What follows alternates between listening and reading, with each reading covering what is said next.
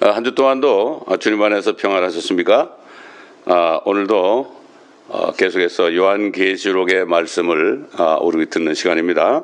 우선 먼저 말씀을 듣기 전에 아, 우리를 팬데믹으로부터 앞으로 천 명이 만 명이 막 넘어지는 그러한 아, 전염병이 올 때도 우리를 구해주시는 아, 주님의 그 약속의 말씀 시편 91편 말씀을 아, 오늘도 또 제가 봉독해 올리겠습니다. 지극히 높으신 분의 은밀한 곳에 거하는 자는 전능하신 분의 그늘 아래 사지로다. 내가 주에 관하여 말하기를 그는 나의 피난처시며 나의 요새 시온의 하나님이시니 내가 그를 신뢰하리라 하리로다. 참으로 그가 너를 새 사냥꾼의 덫과 지독한 전염병에서 건져내시리라. 그가 너를 자기 깃털로 덮으시리니 네가 그의 날개 아래 피하리로다. 그의 진리가 너희 작은 방패와 큰 방패가 되리니 네가 밤에 공포나 낮에 날아가는 화살이나 어둠 속에서 만연하는 전염병이나 백회 항백케 하는 멸망을 두려워하지 아니하리로다. 천명이 네 옆에서 만명이 네 오른편에서 쓰러질 것이나 그것이 내게는 가까이 오지 못하리라. 오직 네가 네 눈으로 보게 되리니 악인의 보응을 버리로다.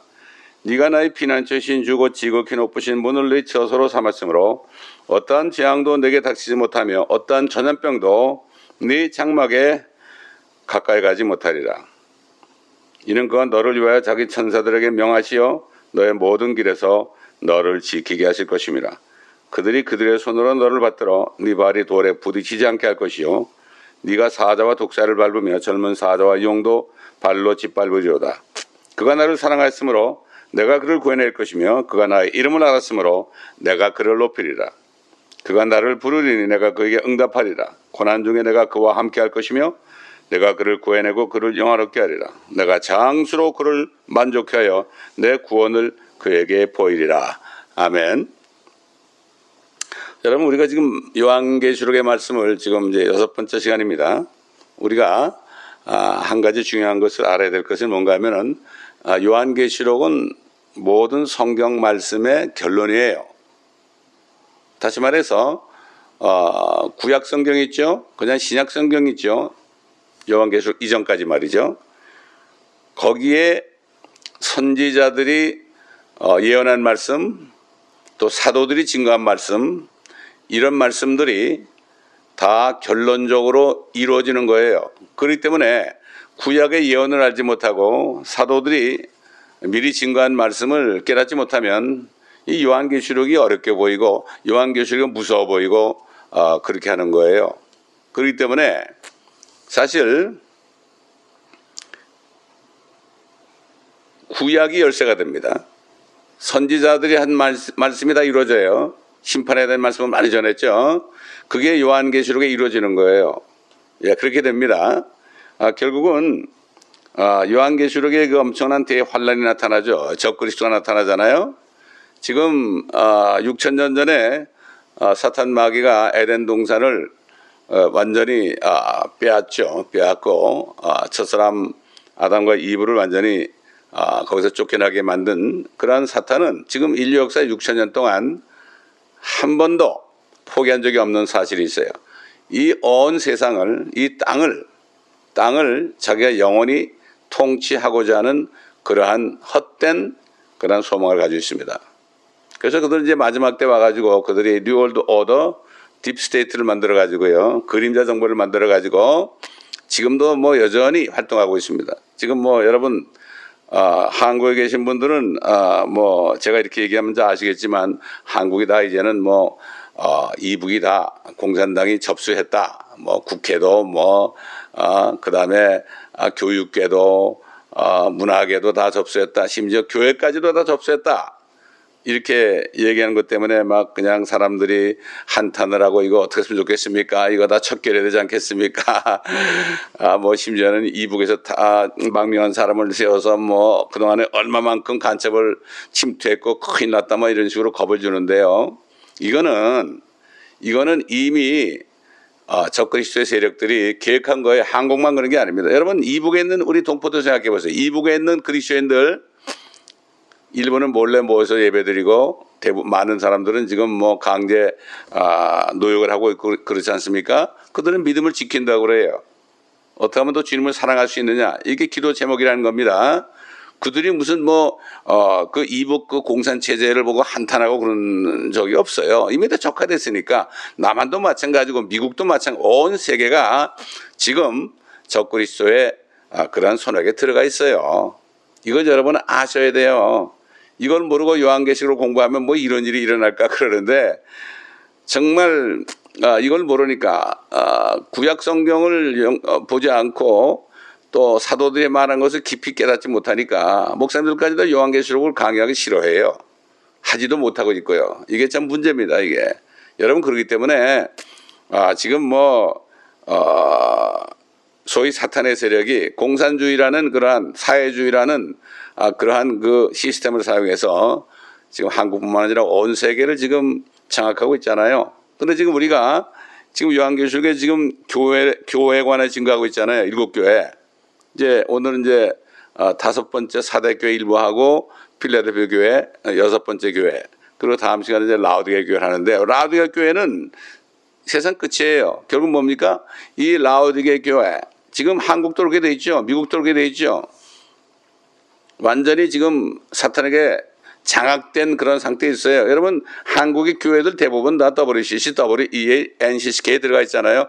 이미 다 접수된 거예요. 근데 사실 그 교회가 회개한다면은 하나님이 은혜를 주실 텐데 회개를 못하죠. 이미 다 들어가 있어요. 교회들도 대부분 다 그래요. 일부 교회만 제외하고 말이죠. 이걸 여러분이 아셔야 됩니다. 그렇기 때문에 여러분이 요한계시록을 공부하지 않으면요 앞으로 어떤 일이 일어날지 몰라요. 예?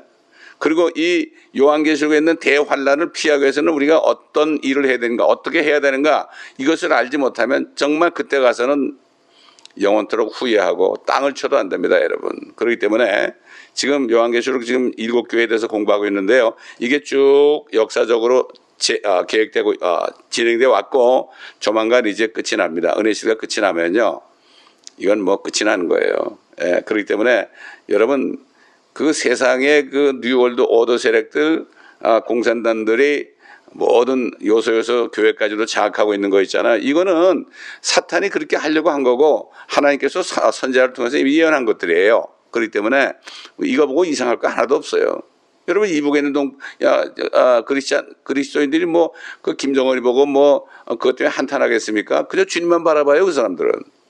내 구주 예수를 더욱 사랑하겠다고 회개합니다, 여러분. 여러분 뭐 어떻게 되겠습니까?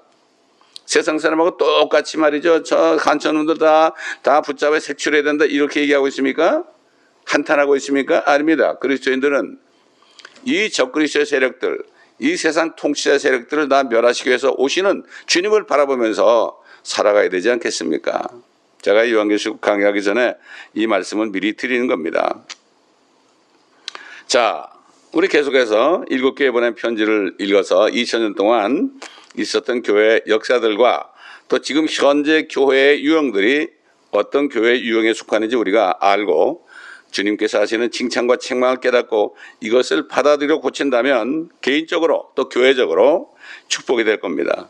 지난 시간에 네 번째 사대 교회에 대해서 하다가 조금 이제 시간 아, 시간이 있어, 시간이 없어서 중단했는데 이 교회는 서기 1000년에서 1500년 사이에 있었던 교회죠. 사대라는 뜻은 붉은 자라는 뜻입니다. 왜 그렇습니까? 순교자들의 피로 점철된 피에 발졌습니다. 500년 동안 피로 물든 역사라는 것을 알 수 있고 그때 로마 교회에서 비무장한 비무장한 그리스도인들을 엄청나게 살해한 위그노 대학살 사건과 성 바돌로메 날 대학살 사건이 있었어요 대표적으로.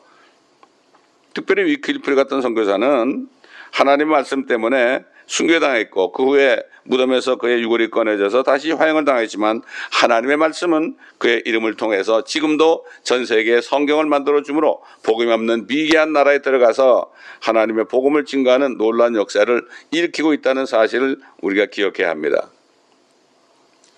아, 이런 하나님의 종들의 피는 바로 피 속에 생명의 씨가 있기 때문에 죽이면 죽일수록 하나님의 자녀들이 더 늘어나는 것을 우리가 역사적으로 확인하고 깨달을 수 있습니다.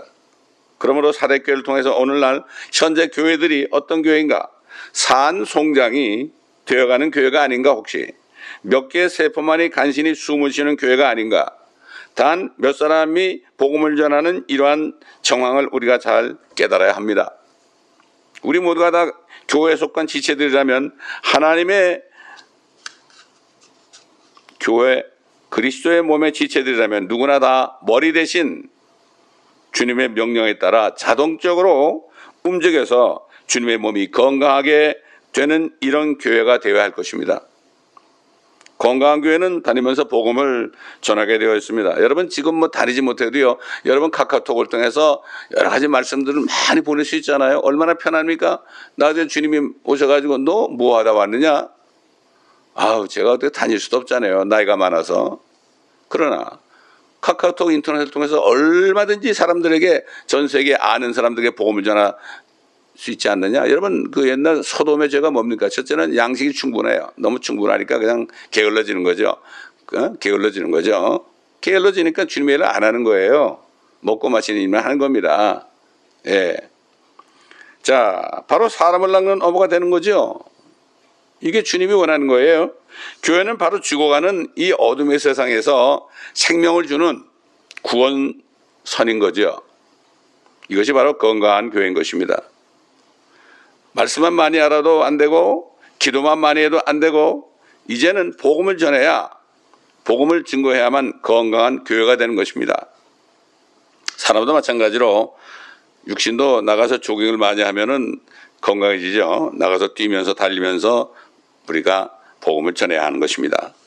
사도 바울은 내가 달려갈 길을 다 마치고 달려갔다고 그랬어요. 다 마치고 믿음을 지켰으니 이제는 나를 위하여 의의 멸류관이 예배되었도다. 이 의의 멸류관은 자식뿐만 아니라 주의 오심을 간절히 삼하는 모든 사람에게니라 이렇게 얘기했습니다. 누가 주님의 오심을 기다립니까? 주님이 오시니까 빨리 복음을 전해서 한 사람이라도 구원해야 되겠다. 이런 사람들이 주님의 오심을 기다리는 사람이죠. 뭐 말로만 뭐 주님 오신 걸 기다립니다. 나는 신부입니다. 어? 가만히 앉아 있으면서 기도만 하면서 그럼 되겠습니까? 그러면 옛날에 시한 아, 시한부 종말론자처럼 되는 거예요. 자, 누가 주님의 오심을 기다립니까? 그리스도의 날, 휴거의 날을 누가 기다립니까? 그리스도를 증거했던 사람들 정말 그리스도를 증거하기 위해서 이 세상의 것들을 부인하고 십자가를 지고 따르는 사람들만이 그리스도의 오심을 바라는 게 아니겠습니까? 저희 그 미국 멘토 목사님이 이런 얘기를 했어요. No cross, no crown. 크로스가 뭐지요? 고난 아닙니까? 고난을 주님과 함께 받지 못하면 no crown이다.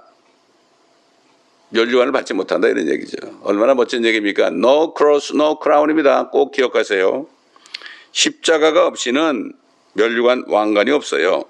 지금 이 땅에 사는 동안은 십자가를 지는 때고 바로 주님이 오시게 될 때 그때 멸류관을 받아 쓰게 되는 겁니다. 그러므로 그 멸류관도 우리 게 아니죠 사실. 24 장로들이 그 멸류관을 막 주님께로 던지잖아요. 하늘 보좌에서 말이죠. 우리 게 아닙니다. 에? 주님이 다 하신 거 아닙니까? 그러므로 우리는 시대를 잘 분별하고 우리의 위치를 잘 파악해야 할 것입니다. 자, 이제 계시록 3장 어, 2, 3절을 보겠습니다. 깨어 있으라 그리고 남아 있으나 죽어가는 것들에게 힘을 돋워주라. 나는 네 행위가 하나님 앞에 온전함을 발견치 못하였노니 그러므로 네가 어떻게 받았으며 또 어떻게 들었는지 기억하고 굳게 지켜 회개하라. 만일 네가 깨어있지 않으면 내가 도둑같이 네게 이말이니 어느 때 너에게 올 것인지 네가 알지 못하리라. 우리 주님의 말씀이죠. 불꽃 같은 눈으로 주석 같은 발로 밟으면 모든 게 불타버리는 심판주로 오시는 주님께서 주시는 말씀입니다. 우리는 이 말씀을 절대로 한 귀로 듣고 한 귀로 흘려서는 안 됩니다. 회개하라. 깨어있지 않으면 도둑같이 올 것이다. 참 언제 오실는지 모른단 말이죠. 사도 바울은 내가 그리스도의 나라에 기뻐하려 함이라 이 땅에서 고난을 받고 주님 만날 때 기뻐하겠다. 모든 삶의 목표는 그리스도의 날, 즉, 의 날에다 갖다 놨습니다. 과연 저와 여러분이 그리스도의 날이 어떤 형태로 어떤 모습으로 주님을 만날 것인가? 어떤 연세가 많은 미국 목사님이 이런 말을 한 적이 있어요. 지혜롭게 사는 길은 내가 살고자 하는 나이, 뭐 80인 80, 90인 90, 100살이면 100살. 나이로 미리 나 자신을 갖다 놓고 내 삶을 그때 가서 내가 내 삶을 거꾸로 이렇게 볼 때, 아, 내가 이렇게 살았어야 됐을 텐데, 이렇게 생각하는 그 삶을 살면 된다. 그러면 어떻게 살아야 될 것이 나오지 않겠느냐. 미리 갖다가 놔라. 미래로. 마찬가지입니다. 우리 그리스도인들의 삶은 예수 그리스도가 우리를 데리러 오시는 그 날에 갖다 놓고 휴거의 날에 갖다 놓고 내가 어떻게 살아야만 주님을 부끄럽게 만나지 않을까 이것을 지금 생각해야 합니다. 이 말씀은 요한계시록 16장 15절에 잘 연결이 되어 있는데요. 거기에서 이렇게 말씀하고 있습니다. 보라, 내가 도둑같이 오르니 깨어 있어. 자기 옷을 지켜서 벗은 채로 다니지 아니하고 사람들에게 자기 수치를 보이지 않는 자란 복이 있도다. 옛날 이스라엘 백성들이 회개하지 않고 완악할 때요. 하나님께서는 이사야 선지자에게 말이죠. 볼기짝을 다 내놓고 말이죠. 수년 동안 뛰어다니라고 그랬어요. 이게 왜 그러죠? 앞으로 너 회개하지 않으면 이제 볼기짝 다 내놓고 어? 볼기짝 다 드러내놓고 이제 바벨론에 포로 잡혀간다. 이거 예언한 겁니다. 그런 이스라엘의 상태를 보여준 것이었는데 그들은 깨닫지 못했어요. 오늘날도 마찬가지예요. 요한계시록의 말씀 앞으로 심판이 온다, 대환란이 온다 그래도 사람들이 깨닫는 사람이 거의 없어요, 요즘에. 여러분 어떻습니까? 여러분 그렇지 않기를 저는 바랍니다. 지금도 마찬가지입니다. 지금 깨어 있어 자기 옷을 벗은 채로 다니지 아니하고 우리는 그리스도로 옷을 입어야 되죠. 의로 옷을 입어야 되는 거죠. 그런데 아직까지도 성화되지 않은 사람들은 벗은 채로 다니는 건데 자기의 수치를 보이고 있는 것입니다. 그렇기 때문에 요즘에 밖에 나가서 그리스도를 증거하잖아요. 그러면 사람들이 그랬어요, 저한테. 야, 내가 예수 믿는 것들 때문에 예수 안 믿겠다. 너희들 우리가 똑같이 살지 않느냐? 그 다음에, 아, 목사나 전도사 이런 사람들 때문에 내가 안 믿겠다. 그런 사람은 얼마나 많이 많은지 몰라요. 너무 가슴이 아팠죠. 그럼 제가 그랬죠. 제가 그들을 대신해서 회개합니다. 그러면서 다시 한 얘기가 어, 여러분 그 생선 가게 가서 생선 어, 두 마리 사러 갔는데 다 썩었다. 아 보니까 두 마리만 딱 싱싱하다. 그럼 두 마리 사, 사가지고 오면 되는 거 아닙니까? 아 썩었다고 오서 얘기할 거 없잖아요. 교회가 다 썩었을지라도 예수 믿는 사람이 다 썩었을지라도 목사나 장로나 전도사들이 썩었을지라도 참된 그리스도인들을 보면 주님을 만날 수 있습니다. 이렇게 얘기하는 거 아니겠습니까? 여러분 지금 눈이 띄어서 안약을 발라 우리의 모습이 내가 지금 벗은 채로 있는가 깨끗한 옷을 입고 있는가 봐야 할 것입니다. 여러분 하나님 말씀으로 전신 갑옷을 입고 있습니까? 그거 입지 않으면 여러분 벌거숭입니다. 여긴 전쟁터거든요. 사탄이 계속 공격합니다. 무장하지 않으면 안 되거든요. 말씀으로 무장해야 됩니다. 자, 또 주님께서는 제자들과 함께 계실 때 마태복음 24장 42절로 44절에서 또 미리 말씀했습니다. 그러므로 깨어 있으라. 어떤 시간에 너희 주께서 오실런지 너희가 알지 못하기 때문이라. 그러나 이것을 알라. 만일 그 집 주인이 도둑이 어느 시간에 올 줄 알았더라면 그가 깨어 있어 자기 집을 뚫는 것을 허락하지 아니하였으리라. 그러므로 너희도 준비하고 있으라. 너희가 생각하지 않은 시간에 인자가 올 것이기 때문이라. 같은 말씀이죠. 사도 베드로는 어떻게 얘기했습니까? 마지막 때에 조롱하는 자도 있을 것이다. 아, 주에 오신다는 약속이 어디 어디 있느냐? 이 천지간의 모든 만물이 그때부터 똑같이 있지 않느냐? 이렇게 조롱한 자들이 있을 것이라고 얘기했습니다. 그러니까 오늘날 바로 이런 때입니다. 요한계시록만 강의해도요, 아, 이상하다. 저 목사 이단 아니야?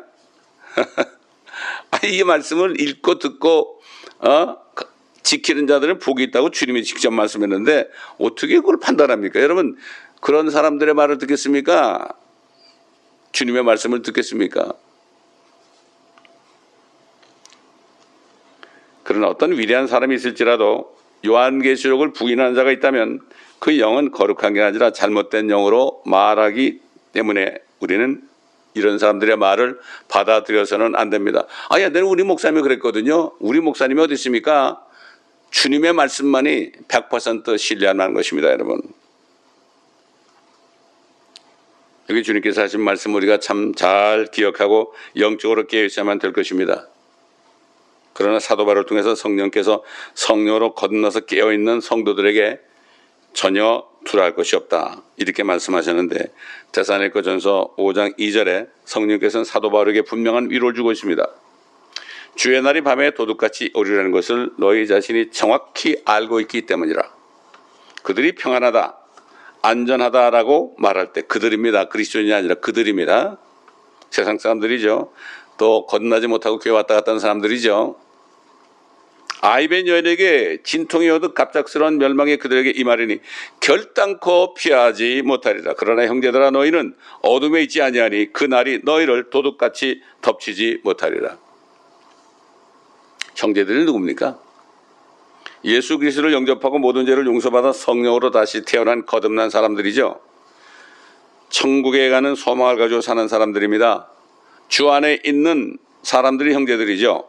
아무리 친형제 친척이랄지라도 그들이 예수 그리스도를 믿지 않고 예수 그리스도 안에 있지 않으면 형제라고 할 수 없어요. 그렇기 때문에 세상 말에도 이웃사촌이란 말이 있죠. 육친보다도 가까운 이웃이다 이런 얘기죠. 진정한 이웃이란 바로 성령으로 거듭난 형제 자매들입니다. 이런 자모들 이런 말이 나오죠. 너희가 어려운 때에 네 형제 집으로 들어가지 말라 그랬어요. 그게 무슨 말이에요? 어려울 때 그리스도 안에 형제한테 가라는 얘기죠. 그러므로 우리가 물질을 쓰더라도 처음에는 믿는 형제 자매들에게 먼저 쓰고 그 다음에 믿지 않는 자들에게 써서 그들에게 복음을 어, 전해서 형제가 되게 하는 것이 가장 귀한 일이겠죠. 바로 네 이웃을 내 몸과 같이 사랑하라는 말씀 속에 이런 의미가 있는 것을 우리가 알 수 있습니다. 자, 우리는 어둠 가운데 있지 않습니다. 예수 그리스도를 영접하고 성령으로 건넌 사람은 절대로 그날이 갑자기 임하지 않고 성령께서 말씀을 통하여 분명히 가르쳐 주시기 때문에 어둠에 있지 않고 빛 가운데 있습니다. 그날이 도둑같이 덮치지는 못할 것입니다. 그날이 그 날과 시는 확실히 알지 못하지만 우리는 때와 시기를 알 수 있습니다. 우리의 이름을 부르시는 예수 그리스도의 음성을 듣게 하실 것입니다. 그러므로 양은 목자의 음성을 듣는다. 듣는 자는 살아나리라. 이렇게 예수님이 말씀하셨습니다. 요한복음 10장에는 이 말씀은 바로 주님이 공중에 임하셔서 자녀들, 양떼들을 이름을 부르시는 그 음성을 들을 때 무덤에서 죽은 자가 부활하는 것을 말씀하시고 그때 살아있는 사람들은 그 음성을 듣고 죽을 몸이 죽지 않는 몸으로 썩을 몸이 썩지 않는 몸으로 변화되는 놀라운 역사를 앞으로 보게 될 것입니다. 여러분 이 날을 바라보십니까? 이 세상에 뭐 좋은 일이 있나요 지금? 소망이 있습니까? 세상에 살만하십니까 여러분? 옛날 초대교 성도들은요 히브리서 보게 되면은 이 세상이 세상은 그들이 살 곳이 못 되었기 때문에 그들은 도망 다니면서 동굴에 토굴에 거했다고 그랬어요. 염소 가죽으로 옷을 입고 말이죠. 근데 개혁성경에는 세상에 감당하지 못하는 사람이라고 해서 그게 아니라 세상은 그들이 살 곳이 못 되었기 때문에 여러분 세상에 살만하십니까? 아주 행복하십니까? 그건 문제가 있는 거예요. 지금은 그런지 몰라도 앞으로 어려움이 올 때 어떻게 될 것 같습니까, 여러분? 지금 주님 안에 있어야 됩니다. 자, 계시록 3장 4절을 제가 읽어드리겠습니다. 사데에 있으면서 자기들의 옷을 더럽히지 아니한 몇 이름들이 내게 있어 그들이 흰 옷을 입고 나와 함께 다니리니 이는 그들이 합당한 자들이기 때문이라. 자기들의 옷을 더럽히지 않은 몇 사람의 이름. 아, 지난번에 말씀드린 것처럼 위클리프라든가 존 후스라든가 사바나롤라 같은 위대한 전도자들이 있었습니다. 이 소수의 사람들이 그 당시에 어둠의 빛을 비추고 있었고 지금까지도 그 빛이 이어지고 이어지고 와서 우리가 예수 그리스도를 믿고 구원받게 된 겁니다. 그 빛이 이어져 와서 선교사들이 한국에 가서 복음을 전할 때 우리가 믿게 된 것입니다. 아직까지 예수 그리스도를 영접하지 않은 분이 있다면 전심으로 어? 빌립이 그랬죠. 에티오피아 네시가 에티오피아 네시가 이제 내가 어, 그이 사람이 예수라는 걸 알았으니까 내가 침례받겠다 그럴 때 아니다. 네가 전심으로 네가 전심으로 믿어야 되지 건성으로 믿으면 안 된다. 여러분 예수 믿, 믿으십니까? 어떤 예수를 믿으십니까? 여러분을 축복해 주는 그 예수를 믿으십니까? 자녀 잘 되게 하는 예수를 믿으십니까? 여러분, 저와 여러분 죄를 위해서 하나님이 사람이 돼서 처참하게 채찍에 맞고 살이 찢기고 피가 나고 물이 나고 정말 우리 한 사람 한 사람 때문에 죽으신 분인데 그 예수를 믿습니까? 그 예수를 전심으로 믿고 있습니까? 전심으로 믿는다면 그분의 말씀을 들어야 되겠죠. 누구든지 나를 따라오려거든 자신을 부인하고 자기 십자가를 지고 나를 쫓을 것이니라. 여러분이 이렇게 하고 있다면 여러분 믿는 사람이지만 그렇지 않다면 여러분 다른 예수를 믿고 있는 사람입니다. 마귀는 다른 예수를 많이 전하게 해요. 다른 복음도 많이 전하게 하고요. 다른 용도 막 줍니다. 이 이상한 용 받으면 막그이 어, 사람 성령으로 충만하다고 그러는데 속지 마시기 바랍니다.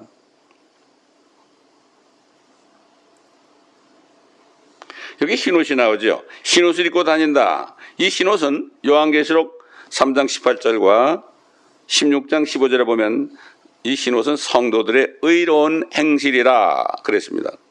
그리고 요한계시록 19장에 보면 성도들의 수고한 행위다. 성도들 자신의 의라 이렇게 말씀했어요. 우리가 뭐 구원받는 것은 예수 그리스도를 믿음으로 100% 은혜를 구원받지만요. 믿은 후에 주님을 위해서 한 의로운 행실과 수고한 행위 이것은 이것은 주님께서 흰 옷으로 입혀준다 이겁니다. 이른바 반석 위에 집을 짓는 거죠. 옛날에 목사님들이 이렇게 얘기해서 건설 구원이다. 어? 은혜 구원이 아니라 이건 은혜 받은 사람들이 구원받은 다음에 집을 짓는 건설 구원이다. 이렇게 할 수 있겠죠. 예수 그리스도의 기초에 집을 짓는 고린도전서 3장에 나오잖아요. 바로 상급이죠. 그리스도인이 구원받은 후에도 선한 행위로 이 옷을 입고 바로 그리스도의 심판석에 서게 될 겁니다. 예수 믿고 여러분 구원받았어도요.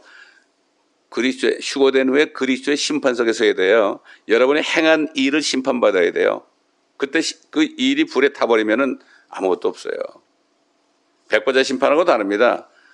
예수 믿는 사람은 자신은 심판받지 않지만 자신이 행한 일은 이게 진짜 근가 은가 보석으로 진 건지 지피나 나마나 그루터기로 진 것인지 불에 탈 것인지 이거를 검증합니다. 심판석이 두 번이는 거죠. 믿지 않는 자들은 천년왕국이 끝나고 지옥이 불못에 떨어질 때 그때 하나님의 백보자 심판석에서 심판을 받고 영원한 불못으로 떨어지지만 그러나 지금 예수 그리스도를 영접하고 구원받은 사람은 그의 몸은 심판받지 않고 한 일들만이 심판받는다고 고린도후서 5장 1절로 10절에 나와 있습니다. 여러분 잘 읽어보시기 바랍니다. 자기 행한 대로 심판받습니다. 요한계시록 마지막 장에도 보면 몸으로 행한 대로 상을 주시리라. 주님이 곧 오신다고 그랬어요. 너희가 몸으로 행한 대로 내가 상을 주겠다. 그래서 내가 온다. 이렇게 말씀했습니다. 옛날 이 시대, 아, 그 사대교회 시대 말이죠. 교회사에 나타난 이런 가운데 소그룹들이 있었어요. 지금 말하는 가정교회입니다. 제침략에도 아나바프티스트죠.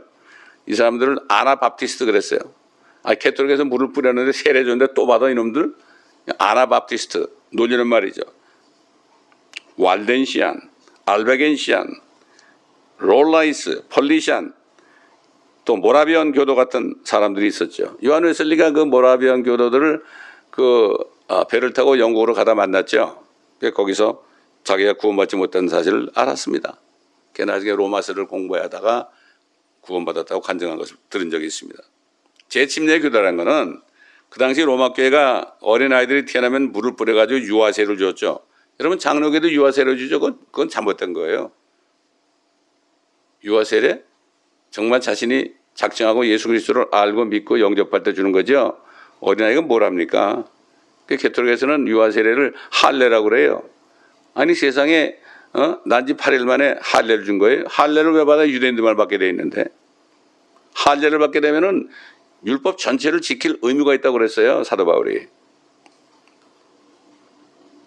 그 물을 뿌려가지고 이제 어, 너는 이제 캐톨릭 신자야 이렇게 한 거거든요. 아무도 못 뺏어가 이런 얘기죠. 이렇게 해서 구원받는 게 아니죠. 구원은 내가 예수 그리스도를 진정으로 영접하고 구세주로 받아들일 때 구원을 받는 것 아니, 아니겠습니까? 물에 들어가는 것 자체가 구원을 받는 게 아닙니다. 믿음으로 구원받는 거죠. 물에 들어가는 것은 구원을 받았다는 간증을 하는 거죠. 어? 아, 나는 예수님과 함께 죽었다. 잠깐 동안 있는 거죠. 장사 지냈다. 다시 올라올 때 주님과 함께 살았다. 이렇게 하나님과 사람 앞에서 선포하는 믿음의 선포입니다. 이 재침례 교도는 침례를 받았다고 해서 엄청나게 죽임을 당했습니다. 그래서 이들을 놀리려고 다시 침례받는다고 그래서 아나밥티스트라는 그런 이름을 부여했었어요. 많이 죽었죠? 아, 참 많이 죽었습니다. 다시 요한계시록 3장 5절에 갑니다. 이기는 자는 흰 옷을 입을 것이요 내가 그 이름을 생명책에서 생명의 책에서 지워버리지 아니할 것이며 또 그의 이름을 내 아버지 앞과 그의 천사들 앞에서 시인할 것이니라 이기는 자가 나옵니다. 은혜 시대에 이기는 자는 요한일서 5장 4절에 말씀하신 것처럼 믿음이라고 그랬습니다. 하나님께로부터 태어난 자는 누구든지 세상을 이기기 때문이라 세상을 이기는 승리는 이것이 곧 우리의 믿음이라. 다시 말해서 예수 그리스도를 믿음으로 성령으로 거듭난 사람은 그의 이름이 생명책에 결코 지어지지 않는 말씀을 하시는 겁니다. 어떤 것도 우리를 예수 그리스도 안에 있는 사랑에서 끊을 수 없다고 사도 바울이 로마서 8장 30절 이후에 분명히 증거했죠. 사망이나 천사나 현재 일이나 장래 일이나 환란이나 핍방이나 어떤 것도 우리를 그리스도 안에 있는 하나님의 사랑에서 절대로 끊을 수 없다. 이렇게 증거했죠. 3장 6절에 보게 되면 귀 있는 자는 성령께서 교회들에게 말씀하신 것을 들을지어다. 이 기간은 바로 피의 박해 기간입니다. 그러나 그에 못지않게 위대한 설교자들이 있었습니다. 어둠이 강하면 강할수록 빛이 더 환하게 비춥니다. 밀리치라든가 피터 왈도라든가 콜란이라든가 틴데일, 위클리프, 후스, 사바나롤라 같은 사람들 이들은 독일이나 프랑스, 스위스, 스페인에서 설교했습니다. 이들이 얼마나 담대하게 설교했는지 그 당시 로마 제국을 아주 불편하게 만들었습니다. 그래서 1200년경에는 두 교황이 서로 적그리스도라고 우기까지 하는 이러한 무서운 일이 벌어졌어요. 그때 로마 캐토릭이 굉장히 벌벌 떨었죠. 그렇게 그들이 정확한 교리를 가지고 찌를 때 잘못된 교리를 가진 사람들이 찔려서 서로를 적그리스도라고 부르는 이런 해프닝이 역사적으로 있었습니다. 이 기간에 요한계시록을 통해서 로마교회 정치를 폭로하는 노방 전도자들을 많이 볼 수 있고 그러다 수많은 사람들이 지난번에 말씀드린 것처럼 죽임을 당한 것을 우리가 알 수가 있습니다. 이것은 아무도 잊을 수가 없습니다. 분명히 기억해야 할 것이고 왜 그런가 하면 환란 때가 되면 다시 큰 바벨론의 형태로 다시 로만 캐토릭이 나타납니다. 이름이 바뀝니다. 큰 바벨론. 그래서 사도요한이 깜짝 놀랐습니다. 어, 바벨론 로마가 또 왔네. 우리는 절대로 잊어버려서는 안 됩니다.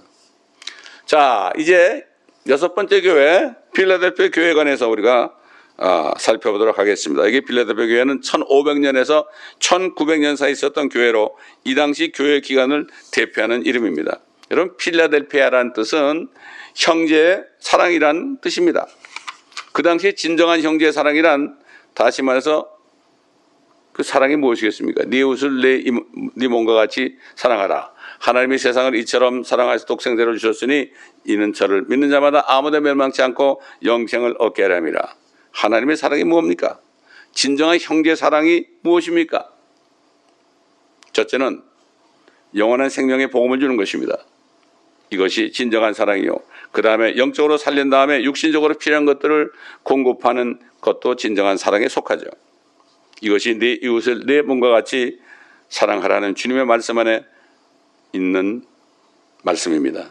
그러므로 이 하나님의 사랑은 영어로 love가 아닙니다. love가 아니고 하나님의 어, 사랑은 charity라고 그래요. charity. 뭐 charity 그러면 자선하는 거 charity라 그러죠. 근데 킹제임스 성경에 보게 되면은 하나님의 사랑을 charity다. 사랑은 그럴 때 charity 이렇게 얘기했습니다. 이거 divine love입니다. 여러분 그 사전에 찾아보세요. 영어 사전에. charity 찾아보세요. divine love로 나와요. 하나님의 사랑이다. 아가페 사랑이죠. 인간의 사랑과 다른 거죠. 인간의 사랑, 에로스, 필리아, 스톨게, 그 친구 간, 남녀, 가족 간의 사랑 이 세 가지는 진정한 사랑이 아니죠. 저들이 잘 될 때 사랑하는 거지 못 되면 사랑 안 하죠. 이건 자기를 사랑하는 거죠. 실질적으로 세상에 있는 사랑은 자신을 사랑하는 거지 진짜 상대방을 사랑하는 게 아닙니다. 진짜 사랑하면 그 사람이 잘못돼도 끝까지 사랑하는 거 아닙니까? 우리 주님처럼 말이죠. 우리 주님의 사랑은 아가페 사랑, 자신을 죽여가면서 사랑하는 것이 진정한 하나님의 사랑이고 이것이 결국 죽은 자에게 생명을 주는 사랑인 것입니다. 여러분 동의하십니까? 자, 요한계시록 3장 7절부터 필라델피아 교회에 주신 말씀을 읽어보겠습니다. 이 교회 말로 책망을 받지 않은 교회입니다. 이런 교회가 오늘날 정말 있어야 할 모델 교회가 아니겠습니까? 이 말씀을 잘 아, 들어보시기 바랍니다. 필라델피아 교회 천사에게 편지하라. 거룩하신 분, 진실하신 분, 다윗의 열쇠를 가진 분, 가지신 분, 열면 아무도 닫을 수 없고 닫으면 아무도 열 수 없는 분께서 이 일들을 말씀하시느니라. 이건 참된 그리스도의 몸이죠. 여기서 유일하게 회개하라는 말을 듣지 않은 교회입니다. 이 교회는 하나님이 가라는 길로 갔던 교회입니다. 너희는 가서 모든 민족을 제자 삼으라 가르치라 그리고 아버지 아들과 성령의 이름으로 침례를 주라 가라는 말씀 모든 민족이 가라는 말씀에 순종했던 교회입니다. 이것이 바로 지상명령 아니겠습니까? 그라이 커미션이죠. 가장 높은 명령이죠. 가라면 가야죠. 오라면 와야죠. 성경 말씀은 가라, 오라, 죄인들아 오라, 구원받으라, 그리고 가라, 다른 사람을 구원하라. 아주 간단한 메시지가 들어있는 겁니다, 성경에. 너무나 간단하게 말씀하시죠. 복잡하고 복잡할 게 절대 없습니다. 하나님께서 이 교회 시대를 축복하셨습니다. 그 당시에요. 산업혁명, 농업혁명, 과학혁명 등 중요한 진보적인 발전을 가져다 주셨어요. 영적으로 축복을 받을 때 이런 육신적으로도 축복받는다는 사실을 알아야 돼요. 특별히 영국 빅토리아 왕 시대에는 어, 제임스 왕 때 영어로 최초로 번역한 그 독일에서 독일어 독일어 성경에서 독일어 성경에서 최초로 번역한 영어 성경을 땅 끝까지 전파했습니다. 그래서 영국이 해가 지지 않는 나라라는 축복을 받았죠. 그러나 지금 어떻게 됐습니까? 그들이 로마 교회에 연합했기 때문에 다 빼앗겼죠. 어떻게 됐습니까? 영국이 지금 말도 못합니다. 거기다 deep state들이 완전 장악했습니다. 그 당시에 선교사들이 온 세상으로 파송됐습니다. 캐리, 허드슨, 거포드, 리빙스턴 이런 사람들이 인도, 버마, 중국, 아프리카 세계 5대양 6대주로 선교사들이 파송되어 많은 영혼들을 구원하는 이러한 일들이 있었고 참 하나님의 영광을 나타내는 교회였습니다. 그리고 특별히 이 교회는 열린 문을 가지고 있는 교회라고 그랬어요. 열린 문이 뭘까요? 문이 열려 있어요. 8절에 보면 내가 너의 행위를 아노라 보라 내가 네 앞에 열린 문을 두었으니 아무도 그것을 닫을 수 없노라 이는 네가 적은 능력을 가지고서도 나의 말을 지켰고 내 이름을 부인하지 않았기 때문이라 옛날 방주문이 열려 있었죠 비가 오기 전까지는요 그들이 열린 문에 들어가서 문을 닫으니까 비가 오기 시작했잖아요. 이거 오늘날 뭐죠? 지금은 휴고의 문이 열려 있습니다. 정말 예수 그리스도를 믿고 성령으로 거듭난 사람들은요 휴고의 문에 들어가 있는 거예요 지금. 이미 들어가 있어요. 휴고될 때 문이 닫힌 거예요. 여러분 어디 있습니까? 휴고의 문에 들어가 있습니까? 그 문 밖에 있습니까 주님 문을 열면 닫을 자가 없고 닫으면 열 자가 없습니다 라우디의 교회는 닫힌 문을 가진 교회죠. 문을 꽉 닫아놓고 주님 밖에서 벌벌 떠고 있는 거죠. 이 필라델피아 교회는 하나님의 말씀 듣기만 하는 교회가 아니죠. 말씀을 지키는 교회입니다. 말씀을 아무리 암송하고 달달달달 외워도요. 그 말씀을 행하지 않으면 지키지 않으면 아무 소용이 없어요. 말씀 한마디 알고 순종하는 사람이 말씀 열마디 알면서 순종 안 하는 사람보다 나은 거죠.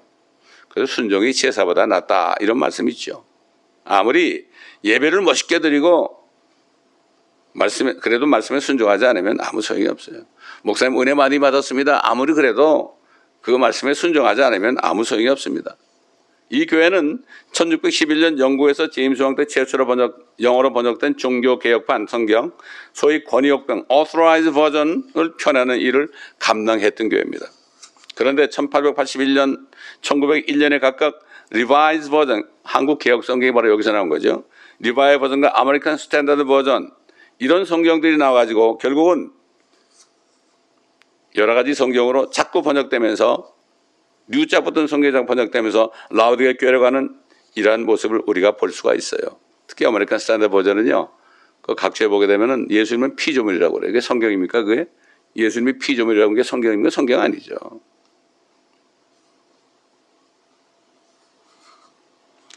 카톨릭 로마 교회가 이 성경을 번역함으로 자신의 교리에 맞춰서 건전한 교리들이 파괴되는 역사가 시작된 거예요. 여러분 하나님께서 말이죠. 두 돌판에 불 같은 그분의 손으로 타다닥 해가지고 십계명을 새겼잖아요. 근데 여러분 카톨릭 교회 그 성경 성경의 십계명을 한번 보시기 바랍니다. 오늘 찾아보세요. 이 계명이 빠졌어요. 이 말씀을 더하는 자, 빼는 자 저주받는다고 그랬죠. 저주받은 거예요. 성경 말씀으로 판단해야 됩니다, 우리가. 특별히 이 당시에는 자칭 유대인들이 많이 나타났죠. 3장 9절에 보면 보라 자칭 유대인이라고 하지만 아니요 오히려 거짓말하는 자들을 내가 사탄의 회장에 속한 자들로 만들지니 보라 내가 그들을 오게 하여 너희 발 앞에 경배하게 하여서 내가 너를 사랑하는 것을 알게 하리라. 누가 대표적인 자칭 유대인입니까? 로마 카톨릭이죠. 로마 교회는 사도 베드로를 초대 교황이라고 주장해요. 여러분 사도신경은요 옛날 사도들이 한 기도가 아니에요 그게. 바로 로마 교회로부터 나온 겁니다. 그들은 자신들이 사도라고 그러잖아요. 열두 사도가 아닌 교황이 자칭 사도가 된 겁니다. 이 사도신경을 외우는 교회는 지상에 한국 교회밖에 없어요. 여러분 확인해 보세요. 1500년에서 1900년에 로마 교회는 영적으로 고갈되어서 거의 벼랑 아래로 떨어지게 되었습니다. 거의 이 기간에 바티칸은 지하로 들어가서 1930년 이후에 다시 등장하게 됐습니다. 이 기간에 프로테스탄트의 성경적 그리스도인들의 신앙은 급속하게 완전하게 퍼져나가서 1900년 경에는 잠깐 동안 교황들이 끝이 아닌가 여겨질 정도로 그런 위급한 때도 있었습니다. 그러나 그들은 하나님의 말씀을 변개하는 개정판을 만들어서 옛날처럼 사람을 못 죽이잖아요. 성경 개정판을 만들었다고요. 옛날 에덴 동산에서 말이죠. 뱀이 하나님의 말씀을 변개했잖아요. 먹지 말라 하시더냐. 마음대로 먹으라 그러는데 말이죠. 변개된 말씀을 들으면 거기 쏘가 넘어가는 거죠. 그래가지고 1611년에 최초로 영어로 번역된 성경을 그들이 버리게 했습니다. 결론적으로 1882년 이후에 나온 모든 성경은 기본적으로 로마 교회의 영향을 받은 성경이라고 할 수 있고 이 로마 교회는 이 성경을 통하여 다시 온 땅을 지배하는 조정석에 앉게 되었습니다. 그리스의 초림 때가 누가 권력을 잡았죠? 로마. 로마 치하에 있었잖아요. 마찬가지로 그리스의 재림 때도 로마가 권력을 잡을 것을 우리는 분명히 알아야 합니다. 지금 로마 교회가 권력을 잡고 있잖아요. 모든 세상 통치자들을 에? 그들의 권력을 행사하지 않습니까? 우리 주님의 초림 때도 로마가 통치했습니다. 앞으로 환란 때도 로마가 다시 통치합니다. 새로운 로마가 등장합니다. 이것이 바로 요한계시록의 메시지입니다. 여러분 이 시간에 우리는 필라델피아 교회 관에서 말씀을 들었습니다. 이제 이 교회 관에서 10절 11절을 보게 되면 결론적으로 나옵니다. 네가 나의 인내의 말을 지켰기 때문에 나도 시험의 때 너를 지키리니 이는 온 세상에 임하여 땅에 사는 사람들을 시험하는 때라 보라 내가 속히 오리니 네가 가진 것을 굳게 붙들어서 아무도 멸류관을 빼앗지 못하게 하라. 이 멸류관의 보상이 있는 교회입니다. 복음을 전하는 교회가 멸류관을 받습니다. 멸류관 왕관은 아무나 쓰는 게 아닙니다. 왕권입니다. 그러나 이 멸류관과 보상이 상실될 수 있다는 것을 암시하고 있습니다. 너희 멸류관을 빼앗지 못하게 해라. 끝까지 감당해야 합니다. 복음을 전하는 것은 끝까지 감당해야 됩니다. 그러면 사도 바울이 내가 달려갈 길을 다 달리고 그랬죠. 믿음을 지켰으니 의의 멸류관이 나를 기다리고 있다. 이렇게 말씀했죠. 온 세상을 시험한 때가 언제입니까? 이 대환란이에요. 바로 휴고가 끝난 후, 휴고가 있은 후에 7년 대환란이 바로 닥치죠. 적그리스도 나타나죠. 7년 대환란 때는 온 땅에 그리스도는 하나도 없어요. 거듭난 그리스도는 한 사람도 없습니다. 이미 거듭난 성도들은 하늘로 올라간 이유죠. 물론 교회 다니면서 거듭나지 않은 사람들이 있겠죠. 그러나 진정한 교회는 하나예요. 큰 교회, 작은 교회 없습니다. 지구상에는 하나님의 교회는 하나밖에 없어요. 건물이 교회가 아니거든요. 바로 예수 그리스도의 성령으로 거듭난 사람들이 사람들의 영적인 모임이 교회죠. 건물이 아니죠. 그렇기 때문에 진정한 성도들이 다 올라가고 나면 이 땅은 이제 마귀가 지배하는 땅이 됩니다. 7년 동안은 마귀가 다시 통치하죠. 그러나 결국 마귀는 이제 불모자 떨어집니다. 적그리스도 거짓 선자가 판을 치는 거야말로 무법 시대가 됩니다. 벌써 그런 무법 시대라는 징조가 나타나고 있지 않습니까? 한국 보세요, 미국 보세요. 무법 시대입니다. 환란 때의 미국도 엄청나게 무법 시대가 될 것입니다. 지금도 얼마나 험한 꼴을 우리가 보고 삽니까? 그러므로 성령으로 거듭난 그리스도인들은 환란 전에 휴거된다는 사실을 절대로 잊어서는 안 됩니다. 여러분이 정말 성령을 거듭난 하나님의 자녀 그리스도의 신부가 되셨다면 환란 전에 휴거된다는 사실을 잊어서는 안 됩니다. 환란 통과한다, 뭐 환란 끝에 이런 사람들 다 거짓말쟁이들입니다. 성경을 모르는 사람들이죠. 이런 소망 가운데 이제 잠깐 동안 우리가 고생하고 나면 결국 주님이 오실 때 우리를 데려가시고 또 나중에 환란 끝에 다시 주님과 함께 이 땅에 다시 와서 다스리는 축복을 받을 것입니다. 그래서 백두 제루살렘이라는 책을 쓴 저자가 말하기를요 이렇게 얘기했어요. 중국 사람 아닙니다. 지하교회 성도들. 지금 감옥에 가서 수십 년을 살지라도 주님이 오시게 되면 천년 동안은 쉬게 될 텐데 무슨 걱정이야? 이 소망 가운데 그들이 죽음을 무릅쓰고 죽으면 빨리 올라간다는 소망 속에 살고 있는 것을 알 수 있죠. 이것이 참으로 진정한 살아있는 그리스도의 삶입니다. 여러분 어떤 삶을 살고 있습니까? 이 시간에 우리가 다 함께 머리를 숙여서 함께 기도하겠습니다. 아버지 하나님 정말 우리의 모습을 볼 때 옛날 필라델피아 교회 모습과는 너무나 다릅니다.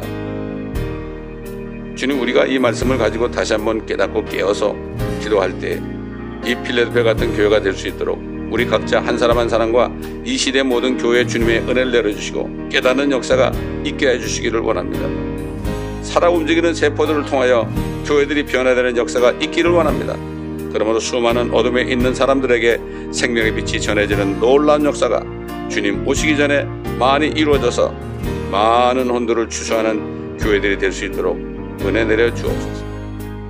마지막 때 교회들이 회개하는 역사 있게 하여 주옵소서. 주 예수 그리스도의 이름으로 간절히 기도합니다.